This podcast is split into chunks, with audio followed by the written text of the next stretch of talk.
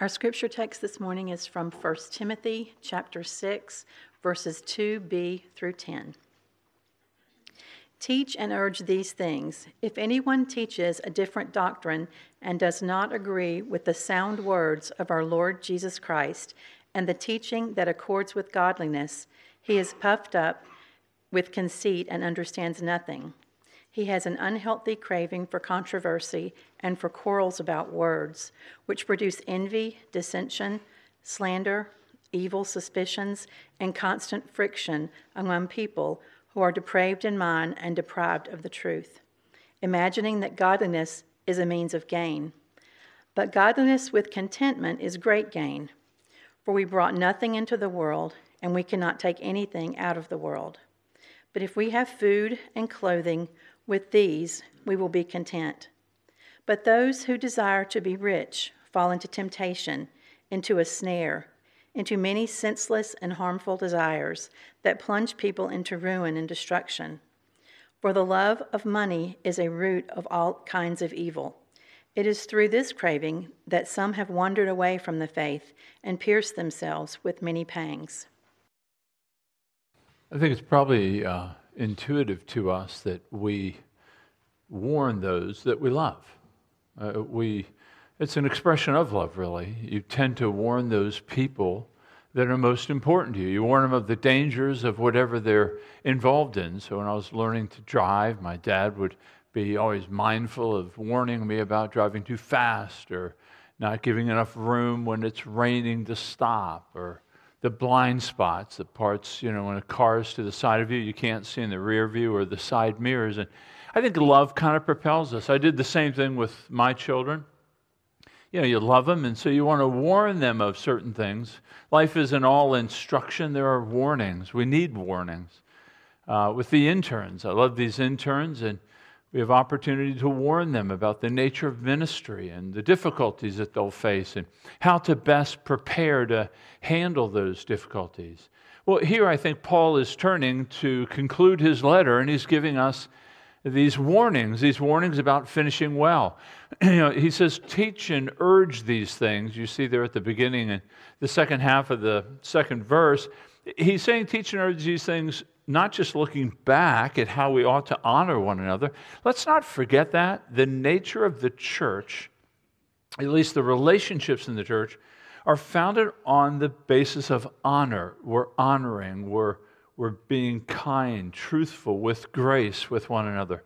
And, and this is how the world sees that our gathering is different than all the other gatherings of the world, because we have a certain respect and honor and love and willingness to sacrifice for each other. But when Paul said teach and urge these things, he wasn't just speaking about, about how we honor one another, but also these warnings. He's telling Timothy, teach and urge these warnings so that we can finish well. In our passage that Melanie read, there's really three areas that he warns us. Uh, first is that he speaks about this growing in godliness, right? he, he kind of frames it around these false teachers. False teachers have always been, saddled by the church, and they'll always be there. And they'll always be harmful to us, kind of distracting and diverting us. So he's talking about growing in the godliness of sound words. That is something that we must do to finish well. That there is no static position in the Catholic in the uh, in the church. There's always movement forward or movement back. And then, secondly, he speaks about a godliness that we're to pursue, but a godliness with contentment. Not a, not a, a godliness that's distracted. And we see that in 6 to 8. And then, thirdly, we see this idea of guarding our hearts because of the things of this world are nice, the gifts of God are nice, and they can become more to us than they ought to be. And you see that in 9 and 10. So, three warnings here. And, and again, hear the warning from one who loves, not as kind of a chiding, but an encouragement to be aware. Uh, so, first, this idea of, of growing in the knowledge of Christ. Look with me at 3 to 5. He says, If anyone teaches a different doctrine and does not agree with the sound words of our Lord Jesus, um, and the teaching that accords with godliness, he's puffed up with conceit, he understands nothing He has an unhealthy craving for controversy and for quarrels about words, which produce envy, dissension, slander, evil suspicions, and constant friction among people who are depraved of mind and deprived of truth, imagining that godliness is a means of gain. So, so Paul is, in the context of false teaching, he's saying this that we're to pursue uh, the sound words of Jesus the sound words of our Lord. That, that's, that's where godliness comes from. Now, that word sound really means healthy. So he's using a medical metaphor here. He's saying that the words of Jesus, the apostolic teaching, produces a sort of health in us. And you see that because he says it accords or it produces a godliness in your life. Good teaching provides good living. If you hear the teaching and you embrace the sound words of our Lord, then your life will be reflected of that same health from the doctrine. In other words, the doctrine of Christ will lead to good deeds, good living, healthy living. Uh, so when I the first time I met Jesus Christ and I came by faith to believe in Him, uh, my life was I lived very selfishly and in, in very very dark places. hearing the words of Jesus, reading through the Gospels, had never read through the Bible, but reading through the Gospels, learning about all the teaching of the Christian faith, and it began to convict me. It began to challenge me. My life began to change. The way I looked at marriage was now different. The way I looked at parenting was now different. The way I looked at money was different. The way I looked at the idea of forgiveness, the way I looked at at uh, integrity in the marketplace. All these things of my life were beginning to change toward a, a, healthier end. I had other friends who did not make the same change. They didn't come to faith. Their lives continued in, in often very self destructive ways. Uh, but my life, as it were, kind of became healthier uh, because of the sound words of the Lord. And it continues to be that way. It doesn't start, it, it starts a conversion, but it doesn't stop there that as you, as you and I are reading the scriptures, uh, we read them and, and we're convicted by that. Uh, you, you read the gospel and you hear about the forgiveness, and then you, your mind goes to who have I walked before without forgiving them? Or, or, or some conflict that hasn't been resolved, or some half truths that I've spoken to that I need. And, and you read, so there's this movement towards health that Paul's speaking about, these, these sound words of the Lord, these healthy words bring forth a healthy lifestyle. Uh, so this is part of what Paul's warning to Timothy is you have to continue to pursue in this godliness in, in listening to the words, but, but more than listening, like each week you come and you hear me explain some part of Scripture, and the expectation is that you leave and you think, where are the encouragements that I can draw? Where are the adjustments I need to make? So that that incremental change takes place so that you're different next year. That's why I ask you, do you love the Lord Jesus more each year? Because there's an expectation by the Spirit of God applying the Word of God that your lives will be not perfect, not perfect, uh, but it's that constant, slow, incremental change. Uh, now, now you see that Paul's encouraging us towards towards listening and living in light of the sound words because of these false teachers. Notice these false teachers are giving a different doctrine, one that doesn't agree, he says, with the sound words. In other words, it's a different doctrine. It's an, look at verse 4. It says it, it develops an unhealthy craving. Uh, so there you see the counterpart to sound or healthy words. Now you have unhealthy cravings. It, it, it makes you sick. It, and you see that in the personality and the personal lives of these false teachers. He says they're, they're conceited, they're puffed up, they're ignorant, uh, they, they have unhealthy cravings for controversies. So, so you see it in their own lives, that unhealthiness begin to manifest itself. And then you see it in the fruit of their ministries. Notice what it says there. In 5, it says, and it produces envy and dissension and slander. And, so you begin to see, not just in their lives, but in their personal ministry, the fruit of false teaching. Paul's saying we have to listen to these sound words to be healthy. If you listen to a different doctrine, uh, then it's going to lead to a measure of, un, of unhealth. And, and you see really the heart of the matter, though, in these false teachers. Look at the end of five, because he says, uh, they imagine that godliness is a means of gain. Uh, what these teachers were doing, these false teachers, is they were using religion, they were using the teachings to advance their own ends. So remember, in this day, a teacher would make his money from students, and students would come and listen to him, and they would pay to learn. And of course, the more students you would have, the more money you would make. And so the tendency would be to uh, water down or to dilute the gospel, to kind of soften some of the edges of the demands of the teaching of the New Testament and to dilute those to increase. So they were using religion as a means for their own personal gain. They, they were using God to advance themselves. Uh, so, simply there in three to five, you see that we are to pursue a godliness from the sound words of the Lord. Now, some of the takeaways for you, what, what I'd like you to be thinking about, what I've been pondering this week, is do you see the relationship between the way you think about God and your life.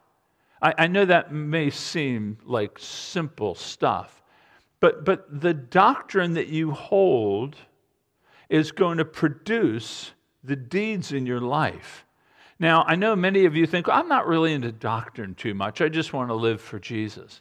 Uh, but I want you to see the way we think about Jesus, the way we think about life, all of you are theologians at some level.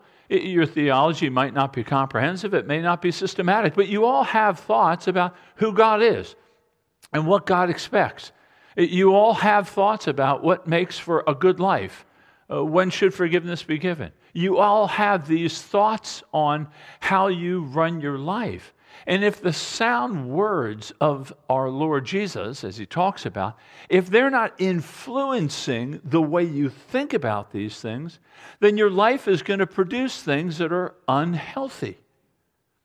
Jonathan Edwards said this He says, The ideas and images in men's minds are the invisible powers that constantly govern them the, the way we think, the images, the thoughts that we have, they govern our actions. So if they're not being influenced by the sound words of the Lord, then we're not going to be progressing in this incremental move in godliness. So I want you to see that the way you think about life, if it's not influenced by the sound words of the Lord, you're just going to be shooting from the hip, or you're going to be shooting from experience, or you're going to be shooting from some television personality that's saying, hey, this is what you ought to do in this situation. Your mind is going to be influenced by something. And you're going to develop thoughts about forgiveness and life and death and eternal judgment. You're going to be having thoughts, and if it's not influenced by these sound, healthy words, then your life will be in accordance with what you're learning. So there's a call here uh, that whether you're 15 or whether you're 85, that we're pressing into these sound words of the Lord. What does Jesus say about this? How does he speak to issues of forgiveness or money or sexuality or marriage or family or parenting? So, so there's a call here. Timothy, press on. Press on in these sound words. Uh, but, but then, secondly, uh, secondly, you see um, the, the warning is we don't want to use godliness for our own gains, right? You see that at the end of five. Now, you can see that applying very easily to Christian pastors or ministers, right? That, that, that we want to, it's kind of a holiness for hire, you know, that we're tempted to peddle God's word to increase the crowds. We're tempted to soften things, to have more people. You know, the bigger the audience, the bigger the crowd, the more diverse, you know, lower goes the common denominator. And so the temptation is to keep those crowds coming. Uh, you want to, of course, lessen the, or, or, even take away the sharpness of some of the teachings of Jesus. Uh, but, but it's, or, or, pastors who start out in the small church and they go to the medium church and they go to the bigger church and then the bigger church because salaries increase. He, I think he's warning Timothy about a godliness for gain, his own personal gain. But you know, we can use our godliness, even if you're not in full time vocational ministry, you can still use your godliness for gain. We can still appeal to God and say, you know, when all of a sudden I have a health crisis on the way, I'm going to start reading the Bible more. I'm going to really start growing godliness as if I can somehow, somehow hold God, you know, make him beholden to me to make sure that my health crisis pass, passes. Or we often will kind of walk in greater obedience to God if we know we're in trouble or if we know we need his help. And, and I want you to, to know that that bartering, that's running afoul with using godliness for personal gain. Or maybe you're growing in godliness just so that people would admire you or think highly of you or put you in positions of authority. I think there's a warning for us here that our godliness, this growth in the sound words of our Lord, that when we turn it around and kind of monetize it or, or we use it for our own benefit, that, then we're entering into a transactional relationship with God that I don't think father daughter, father son would carry. So that's kind of the first warning that he gives here is to pursue the sound words of our Lord, that we might grow in this godliness, not for personal gain, but for personal joy. Now, I do want to say that there is a gain, and you see that in the second part. There's a greater gain, he says, and it's kind of part of the second warning. The second warning is as you grow in godliness, that godliness is going to be gained when you when you couple it with contentment, with contentment. Look with me at 6 to 8. He says, "But godliness with contentment is great gain, for we brought nothing into the world and we cannot take anything out of the world. But if we have food and clothing, with these we will be content." So what's he saying here? Notice the gain idea goes from 5 to 6 so there are some that are pursuing godliness for their personal gain, but Paul's saying, no, I'm all about some gain. By the way, the word gain could be translated profit or wealth. So Paul's introducing a different type of wealth, a different type of gain. That if you are a Christian, you want to enjoy this gain. And he says this gain comes as you move in the sound words of the Lord as you grow in your understanding of God, but it's coupled with contentment. It's coupled with contentment. In other words, that you're growing in godliness with simplicity. What do I mean by that? Well, the material things of this world that often leave us so discontented can distract us from enjoying and pursuing God in full measure. You know, the things of this world, the shiny objects of life, they begin to get our attention rather than pursuing godliness. And when he says pursue godliness, he's not saying you're following a list of do's and don'ts. Pursuing godliness simply means you're becoming like God. You're thinking about God. You're enjoying God. I mean, think about God for a minute. I mean, He's created all things by His Word. He right now gives you life and breath. He's opened your eyes to see the glory of the Son. He's opened your eyes to see your own sin. He's provided a Son uh, that would bear all of our sin and shame and guilt, and that through faith we can be reconciled to the Creator of all things, who now would be to us through faith. This is not because, this is not by virtue of your humanity, this is by virtue of faith in Christ we're reconciled to God. How often, th- those, those simple but profound thoughts, how often are they resident in your mind? How often do you consider them and enjoy them and reflect on them? See, a lot of times we're thinking about we got bills to pay, we got grass got to be cut, we got these issues in the home, we got this, and, and all these things. And I got I got to move up the corporate ladder. We, we got to do this, and and all these things begin to pile on and distract us from simply this greater gain, which is godliness with contentment, with simplicity. You know, Jeremiah Burroughs was a Puritan pastor of the 17th century, and he says, contentment, he says, that's, that's the rare jewel of the Christian life.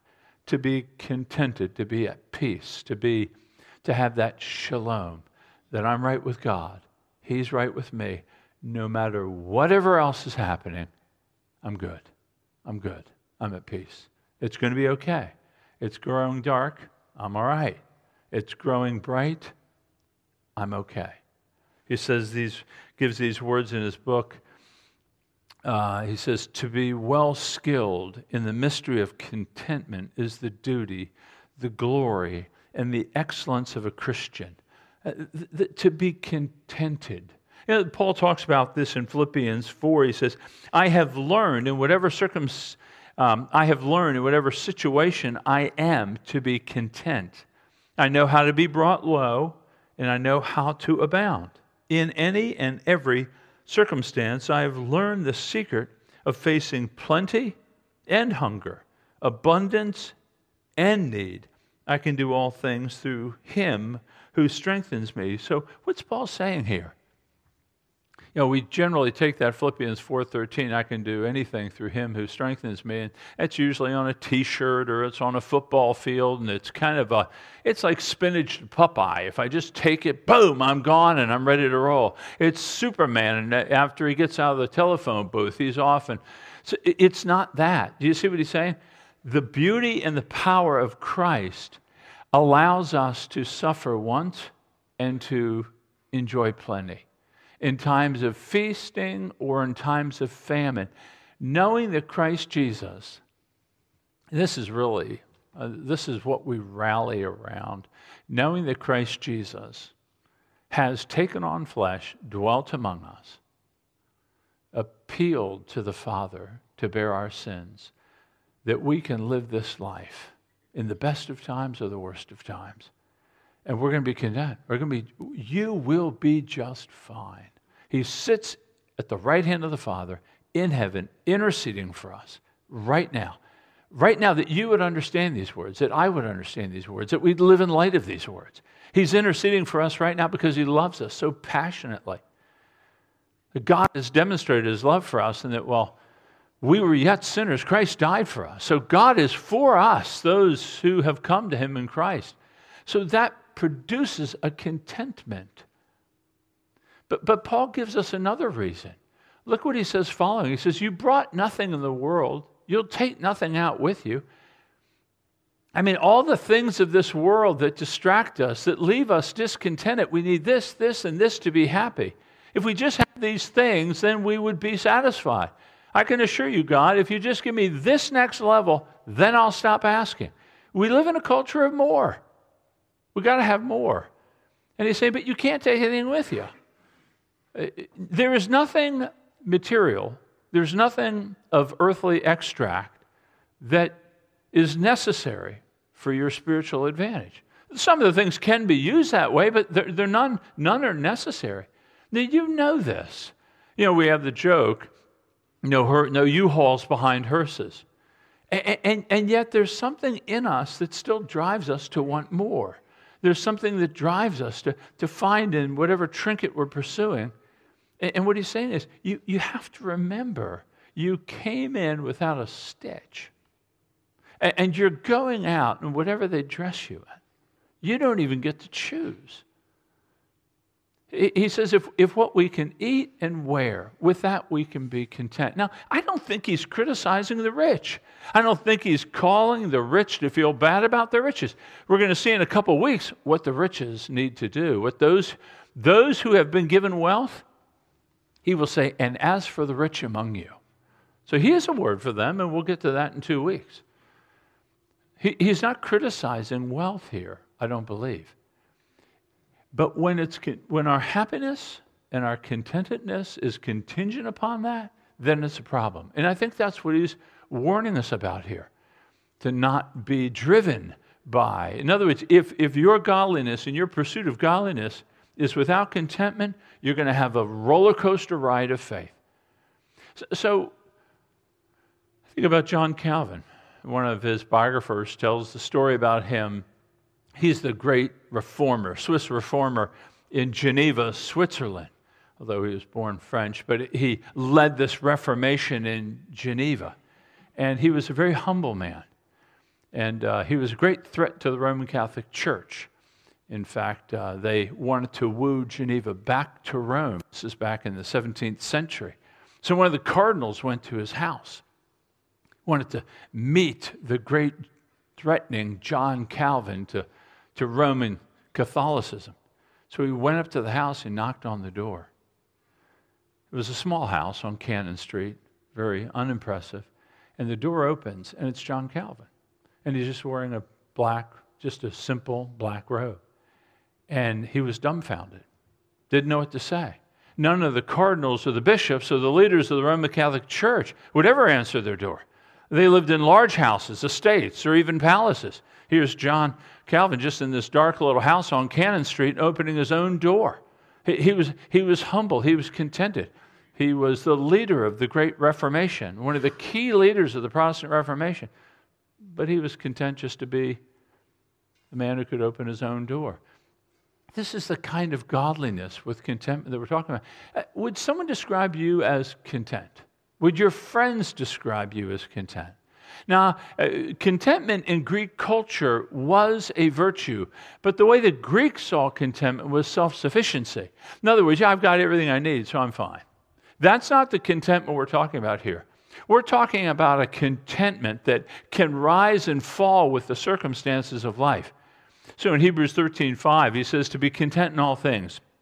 He says, Be content with whatever you have, for he has said, I will never leave you nor forsake you. So, a contentedness that we're talking about here is a contentedness rooted in the fact that God has says, My presence and my power will be enough for you to sustain you in this life, regardless of if you're entering times of sickness or if you're entering times of great success. In either context, I am here, I am present, I am enough. Is this the way you feel? Do you feel this kind of contentedness? Most of us don't. Most of us struggle. Uh, we, we struggle greatly over the issue of trying to find a sweet spot of I'm comfortable and I'm happy.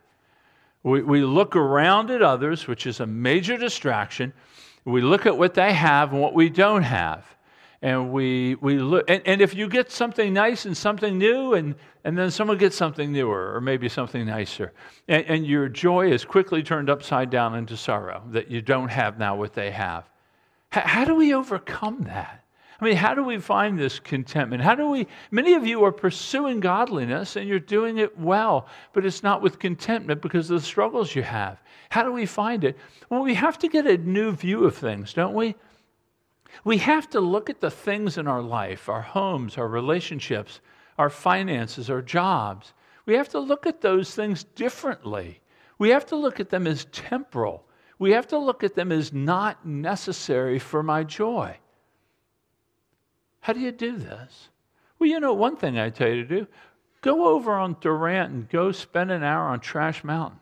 I, I mean, that was that's Big Hill that was once a big dump. I remember driving the car up there and dumping all of yesterday's treasures. That's what everybody's sitting on. They're sitting on yesterday's treasures, the things I needed, the things I wanted, the things that were, it, they're all there under the hill. You can find them if you dig deep enough. Or, or go walk through the cemetery. And just remind yourself all these people were thriving leaders, they were indispensable in the lives of other people. They're in the ground. I mean, we need to actively engage in this pursuit of, of, of contentment.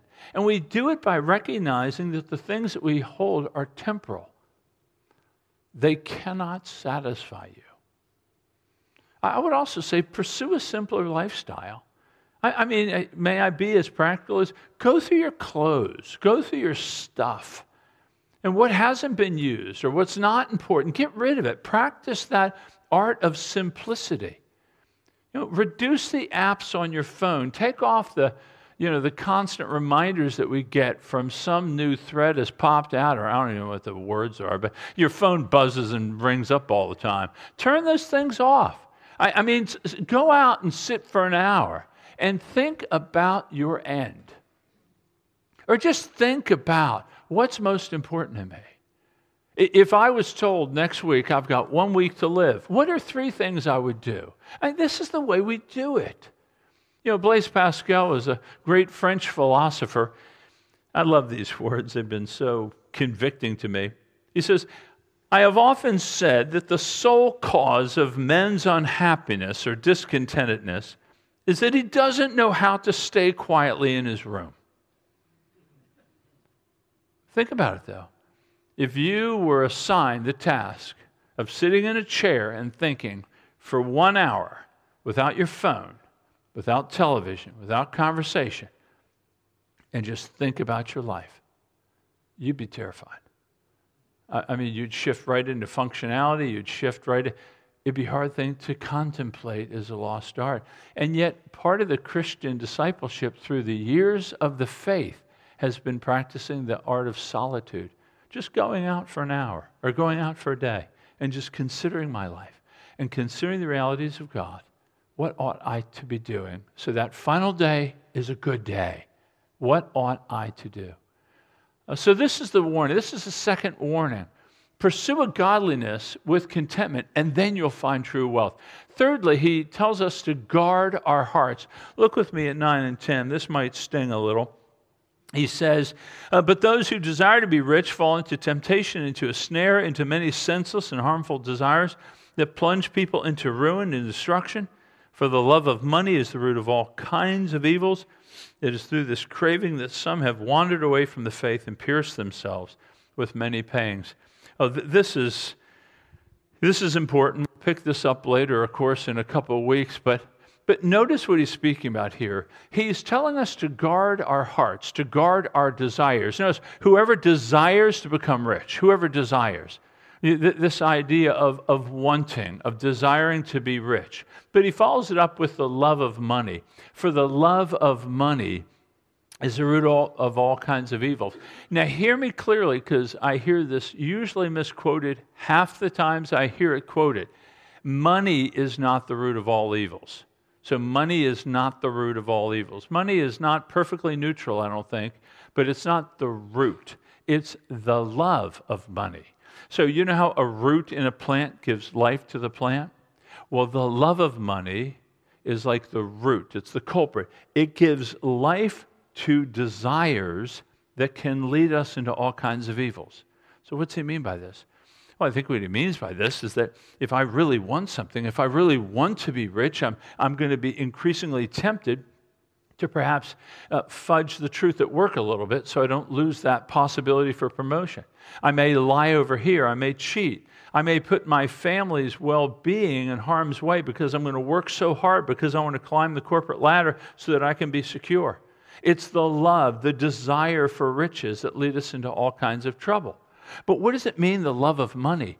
I think when he says, for the love of money is root of all evils, he's saying that when we begin to see money as something that will provide for us or take care of our needs or satisfy our wants, that's what the love of money is. The love of money is I begin to see what it can provide for me, and then I put my hope in that.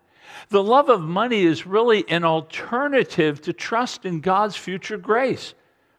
In other words, if I just get enough, then I don't need to worry about next week or next year. And so it becomes a place of rest for me, a trust. So he says, for the love of money, the desire to be rich will lead you into all kinds of evils. More and more money will lead you into different types and different abilities to sin. Do you see how deceptive it is? Notice he says it's a snare, it's a temptation, it's a trap. It's deceptive because money provides so many good things for us. And so we can begin to trust in it. We can begin to rest in it. We can begin to, whew, I'm, I'm okay now. So it's like the rich young man, or I don't know how young he is, but in Luke 12, when his farms began to produce profits, he built barns. They produced more profits, so he built bigger barns. They had more and more profits. He built bigger and bigger barns. And finally, he hit the point where he says, Okay, I'm good. Now I can take life easy and rest. So he's trusting in them. And Jesus says, You fool, this very night, your life is required of you, and you will have an appointment with one who gave you all that stuff. Are you ready for that? So it's deceptive because it seems to be a legitimate place of hope. And Paul's saying, I'm warning you, don't go there because it's dangerous. Notice what it says the love of money, it will plunge. It will plunge you into destruction. This isn't bumps and bruises in life. This is plunging you. That Greek word means you're sinking to the bottom of the lake like a rock and you're not coming up again. And, and, I mean, all the destruction that we've brought into our families over the under the banner of I'm trying to secure and take care of my family, and yet we haven't. We've sometimes missed being a mother like we should have, or a father, or we've, we've not dealt or not engaged well in our church relationships because I'm too busy at work, or I've, I've been playing fast and loose with the truth at work so that I make sure I stay in the right group to keep going up the ladder. Think of all the things that we've stepped in to try to secure the almighty dollar. But, it, but it's even worse than that. Those are present day evils. He says some have wandered away from the faith. I mean, and they pierce themselves. This is a self inflicted wound. This isn't coming from, you're not worrying about the pagans and the culture going down the toilet. It's self inflicted. It's us doing it to us. I mean, we pierce ourselves pursuing things, not trusting in God. They've wandered away. Let me give you an example. You know, Demas, you don't know him personally, he's in scriptures, but in Colossians 4:14, he was a co-worker with Paul. In fact, in in uh, Philippians 1, he says, Epaphras, my fellow prisoner in Christ Jesus, sends greetings to you, and so does Mark, Aristarchus, Demas, and Luke, my fellow workers. So here's Demas, fellow worker with the great apostle Paul. In the second letter to Timothy, he says to Timothy, For Demas, in love with the present world, has deserted me and gone to Thessalonica. Here is a deconversion. Here is one who's wandered away from the faith. It's Demas, for goodness sake. He was a co worker with Paul. What's in Thessalonica that drew him? Was it a woman? Was it family? Was it money? Was it an opportunity? Why would he leave? So, he was in love with the present world. Something was there that was just like a siren just drawing him. That's what he's warning us about. So, what do you crave most in life? What do you want most? Ask yourself these questions. Say, what would make me most happy? What do I fear most losing? If I just got this, then I'd be content. Those are identifying these cravings that I'm speaking about that Paul's warning us about. Uh, try to identify what they are and then remind you of their deceptive power, that they lead you into trust, they lead you into hope, they lead you into false contentment. But let me remind you, they can't satisfy you, they won't last. You know that they'll have to be, you don't have to be 25 years old to know that these things would make me happy, and you already know that they haven't because you moved on to the next level. So, so, don't be deceived by them. Uh, we have to fight them. Now, this is what we'll talk about in the next two weeks, but I just want to touch on two things here. The way to fight this kind of love for money, it goes back, and I get busted on all the time for this, and, but you'll thank me one day. You know, that you contemplate your own death. You know, Augustine said the most effectual medicine for greed is to think daily upon your own death. This isn't morose. It's not, you got to wear black. It's just considering the brevity of life and how do I want to live in light of that. But there's also a call for generosity.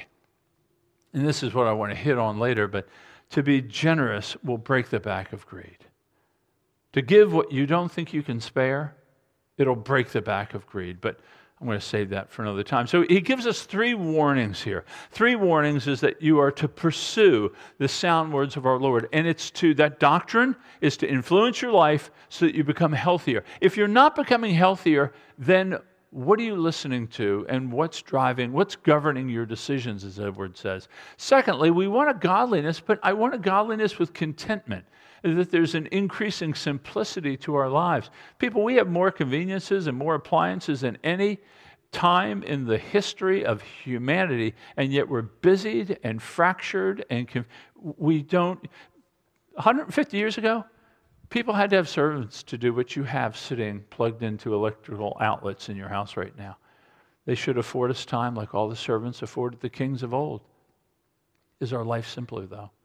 And then, and last, this love. This love. What do you love most? Guard your hearts against the beauty of God's creation. Don't use the gifts of God to replace Him. Let's take a moment and ask God for, for perhaps wisdom for how, and ask the Spirit of God specifically to bring about a measure of help to understand this correctly. And then I'll pray for us in a moment.